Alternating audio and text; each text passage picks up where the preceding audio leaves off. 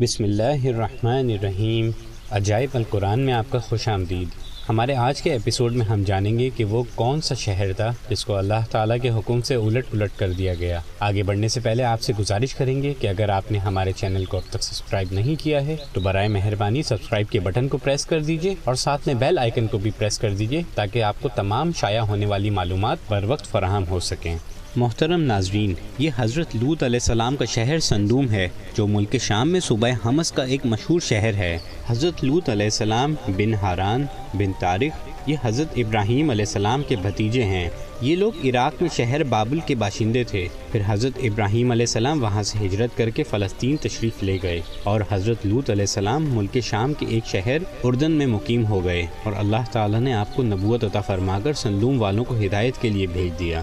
شہر سندوم کی بستیاں بہت آباد اور نہایت سرسبز و شاداب تھی اور وہاں طرح طرح کے اناج اور قسم قسم کے پھل اور میوے بکثرت پیدا ہوتے تھے۔ یہ قوم بری طرح بد آمالیوں میں گھری ہوئی تھی اور اس قوم میں ہم جنس پرستی بہت عروج پر تھی۔ چنانچہ حضرت لوت علیہ السلام نے ان لوگوں کو اس فعل بد سے منع کرتے ہوئے اس طرح واس فرمایا، ترجمہ، کیا تم لوگ وہ بے حیائی کرتے ہو جو تم سے پہلے جہان میں کسی نے بھی نہ کی؟ تم مردوں کے پاس شہوت سے جاتے ہو، عورتوں کو چھوڑ کر بلا شبہ تم لوگ حد سے گزر گئے ہو۔ حضرت لوت علیہ السلام کی اس اصلاحی واس کو سن کر ان کی قوم نے نہایت بے باکی کی اور انتہائی بے حیائی کے ساتھ کہا، ترجمہ اور ان کی قوم کا جواب اس کے سوا کچھ نہ تھا کہ وہ کہتے تھے کہ ان حضرت لوت کو اپنی بستی سے نکال دو۔ یہ لوگ تو پاکیزگی چاہتے ہیں۔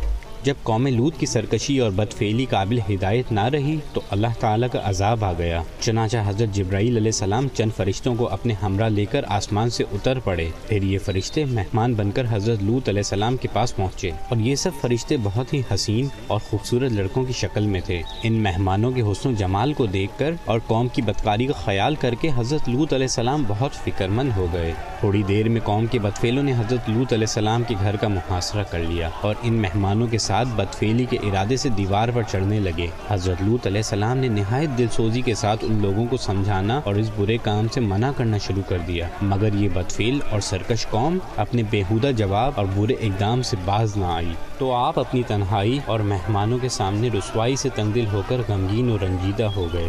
یہ منظر دیکھ کر حضرت جبرائیل علیہ السلام نے فرمایا کہ اے اللہ کے نبی، آپ بالکل ہی فکر نہ کریں۔ ہم لوگ اللہ تعالیٰ کے بھیجے ہوئے فرشتے ہیں جو ان بدکاروں پر عذاب لے کر اترے ہیں۔ لہٰذا آپ مومنین اور اپنے اہل و عیال کو ساتھ لے کر صبح ہونے سے قبل ہی اس بستی سے دور نکل جائیں۔ چنانچہ حضرت لوت علیہ السلام اپنے گھر والوں اور مومنین کو ہمراہ لے کر بستی سے باہر نکل گئے۔